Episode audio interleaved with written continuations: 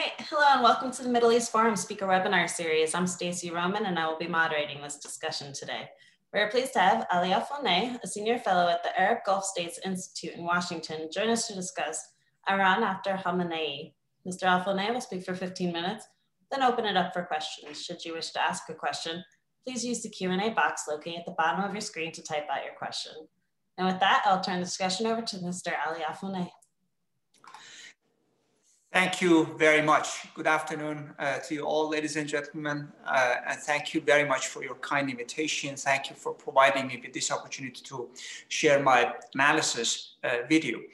Uh, a few months ago, I uh, published this little book called Political Succession in the Islamic Republic. And the reason for that was uh, the wild rumors that we hear and we see on the Persian language internet media, and internet, and, and uh, everywhere else, uh, whenever Mr. Khamenei is absent from the mass media for a couple of days.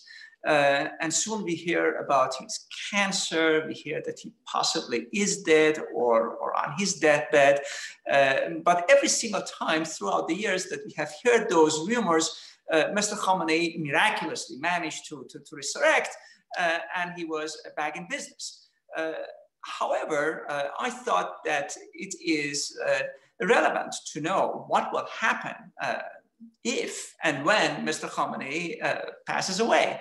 Uh, how will it impact the political system? Who will succeed him in office as the leader of this Islamic Republic? And what mechanisms uh, would be at play under such circumstances? So I wrote this book, but I also need to, to disappoint you because I will not be mentioning names of specific individuals whom I believe are going to be the leader of the Islamic Republic. I think it's much more interesting to know the mechanisms and the centers of power and those capable of dominating the process of electing the next leader uh, and to which uh, faction the next leader will belong. Uh, I think it's much more difficult uh, uh, to be quite honest with you, uh, rather reckless from a research point of view uh, to um, mention one specific individual whom I believe is going to be the next leader. Uh, that I think is still not uh, known, but we can return to this in the Q&A section. Now, in my little uh, presentation today, I will try to answer three questions. Uh, the first question is, what is the function and the role of the leader in the Islamic Republic's political system. Next, I will be discussing how that leader is elected. And finally, I will discuss uh, and answer the question what we can expect the day that Mr. Khamenei is uh, no longer among us. Now, the first question concerning the functions of the leader of the Islamic Republic. Uh, according to the constitution of, of the Islamic Republic, uh, Mr. Khamenei is the leader of the regime until the day that the Messiah returns. So, in other words, the constitution of the Islamic Republic is only valid between now and the day of reckoning and return of the Shia Messiah, after which the, the constitution will no longer be valid and the leader will no longer be the leader of the regime because on that day, uh, the regime claims uh, the Messiah will be the head of state of Iran and will start a world revolution, you know, and, and, and all those apocalyptical uh, descriptions that we see in, in, in, Shia uh, theological uh, literature. Uh, the leader of the Islamic Republic, according to the constitution, has also many of the powers and attributes that the head of the executive in the United States political system has. So he's the one appointing many of the important individuals. Uh, however, the leader uh, has more or less no responsibility. So he has power, but he is not accountable to the people. And the reason for that is that the system's ideology is based on the theory of the uh, the uh, um, uh, uh or a system of the, uh, uh, the, the guardian. Uh, the uh, idea is that the supreme jurist, uh, the guardian jurist, rules the people and he cannot be elected by the people because the people, of course, do not know what is good for them. The foundations and historical roots of this theory are actually based in Plato. And Mr. Khomeini, the founder of the Islamic Republic and the main theoretician of the regime, uh, he was very deeply uh, influenced by the thinking of Plato. He believed in the idea of a philosopher king and he feared uh, the demagogues. So if the people get to decide who their leader is, uh, then they can be deceived by the demagogues. This is also a critique that you hear uh, and you see when reading uh, Plato's Republic. So Mr. Khomeini, Mr. Khomeini, and after him, Mr. Khamenei, they are the guardian jurists of this regime, and they are not elected by the people. They are elected by a small group of individuals, clerics uh, uh, from an institution uh, called the Guardian, uh, uh, the, Assembly of Experts. Now, this is the theory, and this is not so terribly important. You know, you can read this in, in the Constitution. The practice of power is much more important because the role of the leader in this system is to be the final arbiter of the conflicts between uh, different and competing power systems in the regime. So, in other words, the, the Iranian political system is not like Iraq under Saddam Hussein. There is no pyramid. There are multiple power centers. It is also not like uh, not like Iran during the Shah's era, where you have a pyramid model, the Shah on the top of the system. The leader is the leader of many different parallel institutions which are meant to keep each other in check. And the idea of having multiple power centers is to avoid a coup. Uh, after the revolution, the system was afraid that surviving institutions, you know, institutions which were founded by the Shah's regime, would start a coup against the revolutionary regime. So for each institution of state, the Islamic Republic created a counterpart, which was a so-called revolutionary counterpart. So, for example, we have on the one hand the regular military, and then we have the Revolutionary Guard. The Revolutionary Guard's function is to keep the regular military in check. The function of the Basij militia is to keep the police in check. Uh, and, and so on and so on. For each institution of state, there is a counterbalancing institution. But of course, nowadays, there is no such a thing as non-revolutionary. It is all the same. You know, they all belong to the same family. However, the Islamic Republic finds it expedient to maintain the rivalry between the various centers of power so that no power center becomes too strong. And the function of Mr. Khamenei is to give support to the weaker institution in order to keep the balance between them. And to avoid a coup within the system. So that is the role of the leader. Next, we go to the question of how is the leader elected? Well, the leader, we have one set of rules according to the constitution, but in reality, it reflects the balance of power within the system. So in other words, we cannot expect the rules to be respected the day that Mr. Khamenei dies and someone else needs to be elected. The person who will prevail in the struggle for power and the struggle for succession after Mr. Khamenei is also the, the individual who enjoys support from the most important power systems, you know, the parallel institutions that I mentioned to you. In other words, if the power of the Revolutionary Guard is bigger than other institutions, then the candidate supported by the Revolutionary Guard is also likely to be the next leader of the Islamic Republic. This is actually how Mr. Khamenei got elected in uh, 1989 after the, the passing of Mr. Khomeini. But back then, it was not the Revolutionary Guard which was the dominant power center. The power center back then in 1989 uh, was a group of clerics, but also civil servants around the circle of Mr. Rafsanjani. Mr. Rafsanjani was this brilliant kingmaker of the regime. He was a practitioner of politics, uh, the likes of which we really do not have today in, in Iran. And he managed to manipulate all power centers so that he could have his own candidate, meaning Mr. Khamenei, positioned as a compromise candidate for leadership after Mr. Khomeini. Mr. Khamenei was perceived as everyone as a weak leader. Mr. Rafsanjani managed to get support from the clerics, but also other institutions of the state. And Mr. Khamenei became the leader.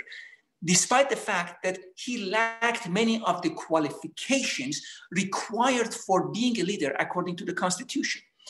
According to the old constitution from 1979, a leader of the Islamic Republic had to be a source of emulation. In other words, one of the highest ranking positions in the Shia uh, clerical establishment. Mr. Khamenei was a mid-ranking cleric.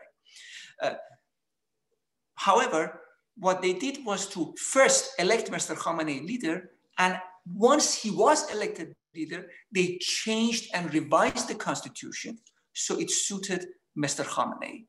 In other words, leadership in the Islamic Republic is a rope that you always adjust to the leader who has real power and is already elected. It is not that you follow the rules and find an individual who has the body and, and the body shape to, to, to, to, to be in, in, in the suit of leadership according to the constitution. The constitution is always retroactively changed to be in accordance with the candidate elected.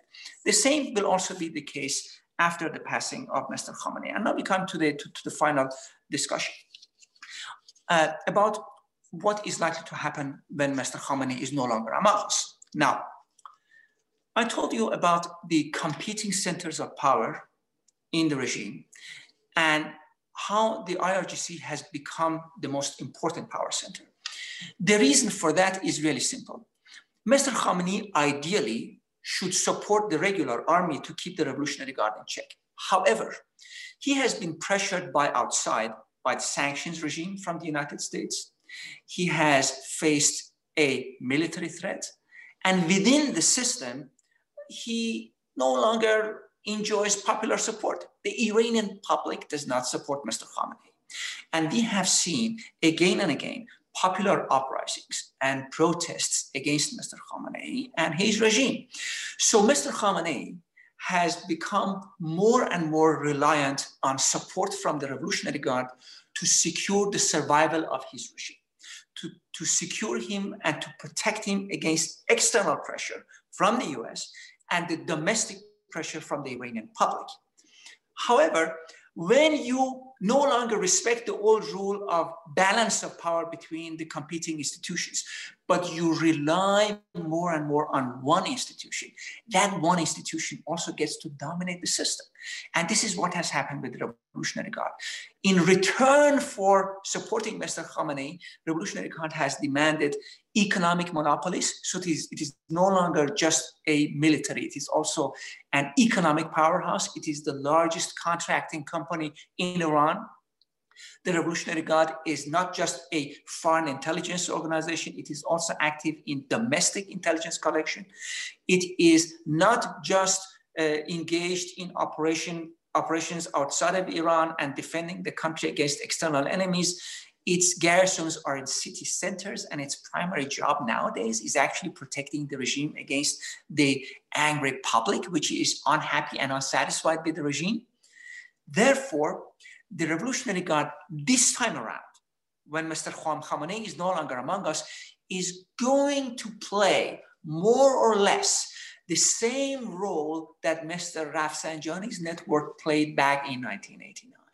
In other words, they get to manipulate, they get to influence, and in reality, they are going to dictate who is going to be the next leader of the Islamic Republic. The next leader of the Islamic Republic is not just going to be elected by the assembly of experts, 88 elderly clerics choosing, electing one among them to be the next leader. No.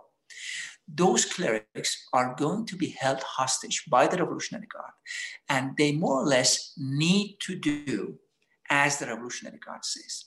Now, the Revolutionary Guard has also other options. It could say that, well, the clerical system is now a liability it is no longer benefiting us because the clerics are no longer enjoying popularity among the public. So we're going to abolish the system, make Iran a naked military dictatorship. But that model, I think, I think it's too soon for that. I'm not sure that they have reached that conclusion. But if and when they reach the conclusion that the clerics are a liability, they may actually move away from the uh, uh, guardianship of the jurist model and make Iran a naked military dictatorship. But I'm not sure that they have reached that conclusion yet. Another option, which has been mentioned, is that Iran is going to have a collective leadership, meaning that you know we're not going to have one leader, we are going to have a group of three clerics being the leaders. But that model has also been uh, uh, criticized and I think is uh, uh also a difficult model. What I believe is uh, that the Revolutionary Guard for now is going to keep the, uh, the system and is going to have one of its own candidates as elected as, as the next leader. But for for all practical purposes, the next leader is going to be beholden to the Revolutionary Guard. And this is my introduction. I'm looking very much forward to your questions and will try to answer them to the best of my ability. And please feel free, you know, I know that you have, in, you have great interest in specific individuals. I will try to answer those questions concerning Mr. Khamenei's sons and, and, and the rest of it. Thank you. Wonderful. Thank you so much. So you just mentioned specific names. One of our questions in is, can you talk about the leaders of the Revolutionary Guard? Yes. So Mr. Uh, uh, uh, Hossein Salami, who is the current leader, uh, is sometimes portrayed as a, a, very important individual who makes the decisions for the system. Or uh, the gentleman, uh, Mr. Ghani, who is the head of the Quds force of the Revolutionary Guard, the Jerusalem force, the part of the Revolutionary Guard which is engaged in extraterritorial operations against Iran's um, competitors, foreign competitors and enemies. Now, but just as the system in the Islamic Republic has many power centers and they all need to agree before policy decisions can be made, the same applies to the Revolutionary Guard. The Revolutionary Guard is not dependent on one individual. We have, we have a group of commanders who are veterans of the Iran-Iraq war. And there is some kind of a collective leadership within the Revolutionary Guard, which is making the decisions for this enormously complex organization. It would be wrong of us just to focus on Mr. Salami, who is the chief commander of the Revolutionary Guard. It would be wrong of us just to focus on Mr. Ghani, who is the commander of the Quds Force.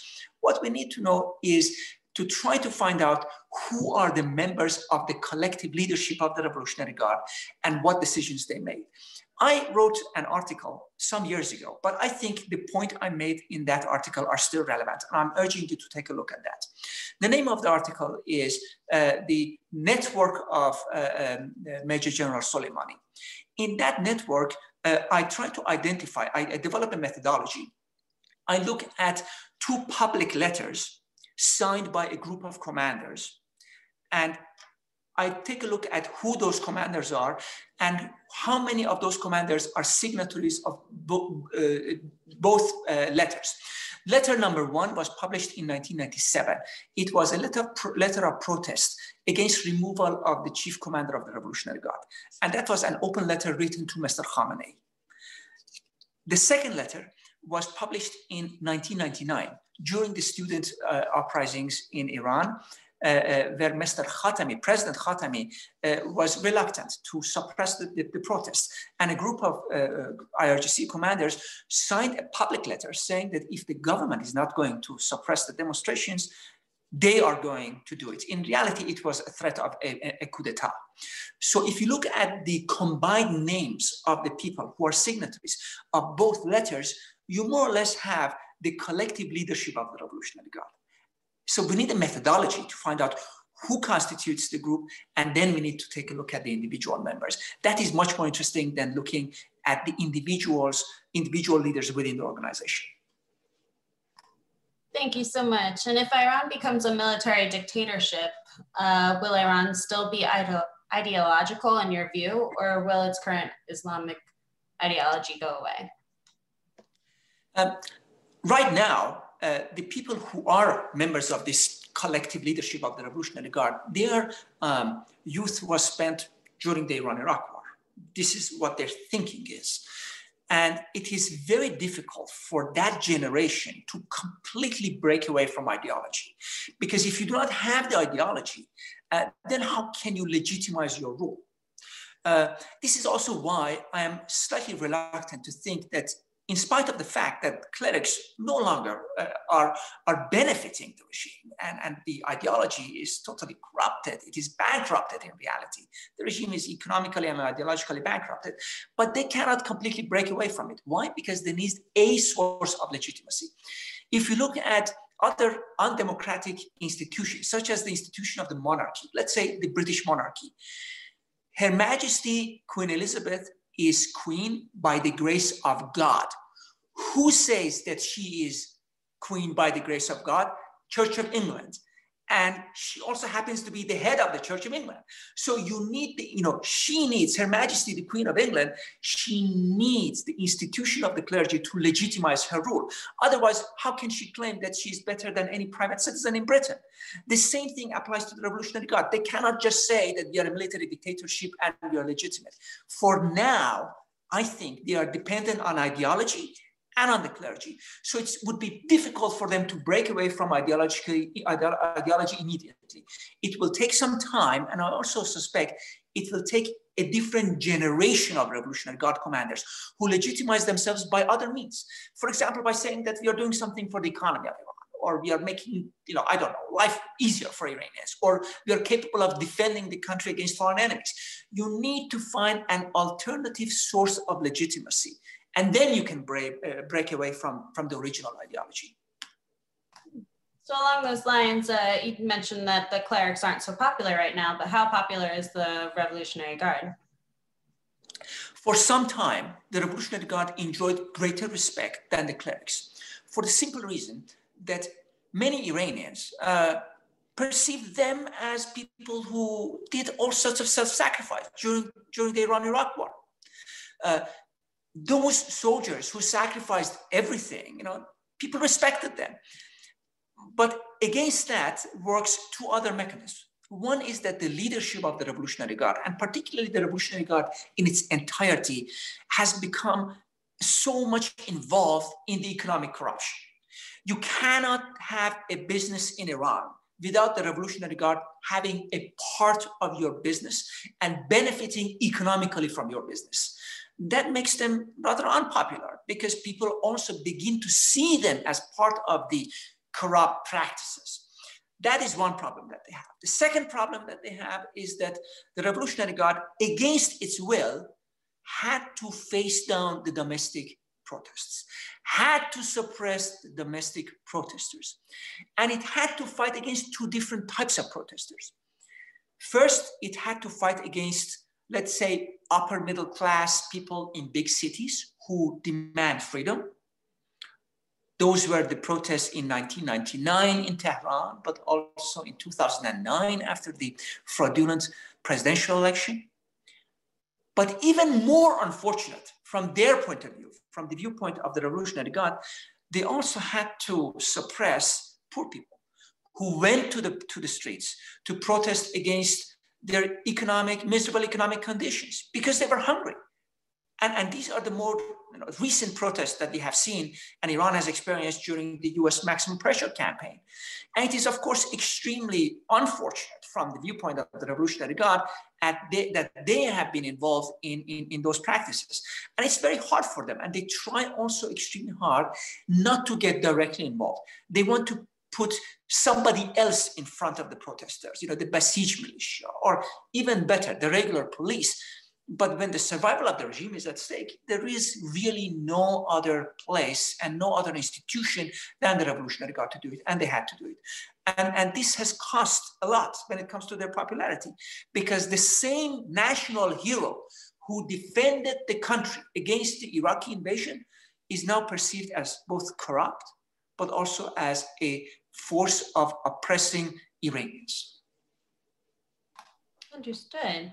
And can you comment on the likely prospects for Khamenei's sons and, or son? And could he, is Khamenei working to swing who would take over after him? The only reason why we hear about Mr. Mojtaba Khamenei, you know, the, one of the sons of Mr. Khamenei, not the oldest one, uh, as a potential leadership candidate, is that he is often uh, compared, and I think incorrectly compared with Mr. Ahmad Khomeini, son of Mr. Khomeini. Uh, Mr. Khomeini, when he took power, uh, he became the, the, the, leader of the Islamic Republic and the founder of the Islamic Republic. He was an elderly gentleman. And, you know, just a few months after the revolution, he suffered a massive heart attack. And, and, and the system really feared that he could pass away any moment. Uh, Ahmad Khomeini functioned as his chief of staff. He was more or less, you know, for all practical purposes, he was the leading force within the office of Khomeini. And he was also the gatekeeper. So if you wanted to arrange a meeting with Mr. Khomeini, you had to go through Ahmad Khomeini. That gave him a unique position within the, within the Islamic Republic uh, during the first 10 years of, of the history of the Islamic Republic from 79 to 89. Uh, and Mr. Rafsanjani and Mr. Khamenei's luck back then was that they managed to make a deal with Mr. Ahmad Khomeini. So the three of them became the gatekeepers to Mr. Khomeini, and they also managed that monopoly-like access to Khomeini and that position of power to preparing the path of Mr. Khamenei's road to leadership. But back then, something really interesting happened because Mr. Khamenei and Mr. Rafsanjani, they managed hoodwink Ahmad Khomeini. They promised Ahmad Khomeini that when your father dies, he will make you leader. But they cheated him. They used Ahmad Khomeini to outmaneuver all their competitors, all their uh, political rivals. But as soon as Mr. Khomeini died, they simply forgot Mr. Ahmad Khomeini. And they made Khamenei leader and a few years later, Mr. Ahmad Khamenei died under very, very mysterious circumstances. Now, I suspect that the people who are talking about Mr. Mojtaba Khomeini's leadership are committing a historical fallacy and a mistake.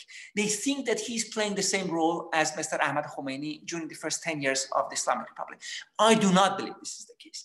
And even if this is the case, even if, Mr. Mojtaba Khamenei, whom nobody knows, we even do not know his physical presence. You can look at the Iranian media. You do not, you have no idea where this individual is. You don't know where he eats his lunch. You don't know he has never held public office. There is no accountability. We know nothing about this gentleman. So the people if, if he is used instrumentally now to get access to Mr. Mr. Khamenei, there is no guarantee that he will be the leader. Uh, so so I, I am very skeptical about, about the, the, you know, the, the, the role that is usually ascribed to Mr. Mojtaba Khamenei these days. Thank you. And what are the prospects for moder moderation in Iran after Khamenei uh, versus if external enemies such as the US, Israel, and the Arab Gulf states? Uh, or would it go the opposite way? Uh, so one of the one of the uh, mistakes that some of my colleagues commit, and they, they do it systematically, they have done it systematically in the course of the past 40 odd years, you know, is that they're trying to find the moderate, the pragmatist, but also the radical, you know, and, and, and the fundamentalist. Uh, the truth, of course, is that every single player in, in, in the Islamic Republic uh, has all the elements in him. And, and, and at times, a person can be moderate and pragmatist, and at times, this, that same person emerges as, as, as, as, a radical leader you know, and, and, as a fundamentalist. So it has all to do with political expediency of that individual and the power center that the individual represents. Just take a look at Mr. Khamenei he is perceived as a hardliner, you know, and mistakenly, you know, everybody talks about him as a hardliner, you know, nowadays in America. But these things are completely wrong. Mr. Khamenei was heavily involved in the Iran-Contra affair in the 1980s. He was one of the few people who managed to import from Israel during the Iran-Iraq war spare parts for Iran's military he negotiated with the Americans and he was involved in everything. So, in that sense, back then, he was a moderate. The people who were radical back then were the people like, you know, Grand Ayatollah Montazeri, who on human rights issues, uh, everyone perceives him uh, as, as a, a moderate. And, and, and, by the way, you know, a, a, very deeply moral man. But when it came to foreign policy, he was the most radical of the radicals. So people change according to their uh, what they perceive as, as what, what is expedient for them. There is no person who is a radical, another person is, is moderate. The same thing applies for, for, for, for the regime in its entirety. What counts most for the Islamic Republic, in spite of the ideology and everything else, is survival. So if survival of the regime dictates importing Israeli spare parts for Iran's weapon systems, this is exactly what they do if the expediency of the regime dictates that they should have a more or less permanent military presence in Syria, threatening Israel and using it as a deterrence, military deterrence against Israel, this is exactly what they do. This is how I perceive the system. Wonderful. Thank you so much. And for our last question, can you give some suggestions as to how the US government could positively influence this transition? the United States uh, um, has has some difficult choices to to make uh, because uh, on the one hand, you know, let's be honest, Iran is not the biggest problem for the United States. Iran may be a big problem for Israel. You know, Iran may be a big issue for Saudi Arabia, for UAE, some of the other neighboring countries. But for the United States, Iran is nothing. Iran is not an important country. Uh, if the United States wants to have an activist policy in the Middle East region, wants to have a very active presence, then Iran becomes a bigger issue because the Islamic Republic does not tolerate that presence and wants to minimize, especially the military presence of the United States. And the reason for that, by the way, is very simple. You know, if the United States is no longer present in the Middle East region, Iran emerges as a regional great power. As long as the US is present, present Iran is a small dwarf. So it makes sense from Iran's point of view to expel other, you know, superpower like, like United States from, from Middle East region. So if the US opts for an activist Middle East policy, then Iran and US will be in a conflict course. And US also, has also an interest in trying to play a role when it comes to, to leadership uh, uh, change in Iran. The US has, has several ways to go. One option is that, well, we actually think that the clerics are the best choices for the US. We know who they are. We have dealt with them before. We know that sometimes they're lethal. You know, they kill Americans. At other times, we can align our interests. Uh, so we would like to maintain the present system. And, and one of the ways of doing so is helping the likes of Mr. Hassan Rouhani, the current president of the Islamic Republic. If he manages to get sanction relief until the June 2000 uh, uh, um, 2021 uh, presidential election in Iran, he still has a chance of playing a role, not only of helping one of his colleagues or one from his own network to become the next president of Iran, but also to play some kind of a role, perhaps not a decisive role, but some kind of a role in the leadership of the Islamic Republic after Mr. Khamenei. That's, that's one option. Another option is that you know the, the United States says, well, it seems as if the IRGC is going to control the leadership process. The clerical, uh, the clerical elites are not strong enough to influence that process. So we need to try to find out what we can do with these IRGC commanders and officers. The best way, of course, is to have uh, open paths of negotiation, direct lines of contact. Those lines need not be public the US government can, can have other means of communicating with the IRGC. It has done before. In Afghanistan, in Iraq, and elsewhere, there have been some lines of communication between the US military and IRGC. Those contacts can be revived and reactivated, but I do not see a, a, way for the US to decide, you know, uh, the next, who is going to be the next leader of the Islamic Republic. Although within Iran, some people may think that the US has, has those fantastical powers. I, I think that the US uh, options are, are, are broadly limited. Uh, but the question is, uh, who the US can best cooperate with. And, and, I don't rule out that the US can engage in negotiations with the IRGC, but of course also realize that at, when, when it comes to certain, certain policy agendas, there are uh, totally uh, opposing interests uh, between the two countries.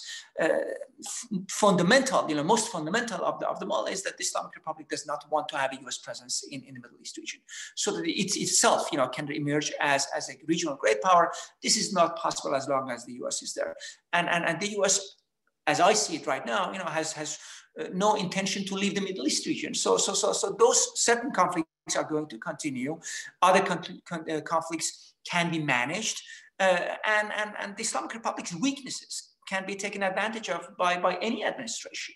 Uh, I think that the Islamic Republic's influence in this region has peaked. And from now on, there will be uh, great difficulties, uh, but we shall see in the coming years. Thank you so much. And we have quite a few unanswered questions. If you could just refresh our audience's memory, uh, where can we find some more information on what you spoke about today? Uh, the audience is most welcome to uh, to take a look at my, my book, Political Succession in the Islamic Republic. It was published by the Arab Gulf States Institute in, in, in, in Washington. Uh, if the audience Googles my name, you can find my, my uh, website on the AGSIW uh, website and also my older writings.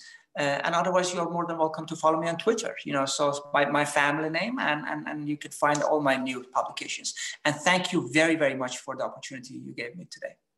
Of course. Thank you, Mr. Alfoneh, uh, for taking time to speak with us. Uh, for our viewers, please be on the lookout for our weekly webinar offerings email coming out over the weekend. Thank you all for joining us, and I hope you have a wonderful day.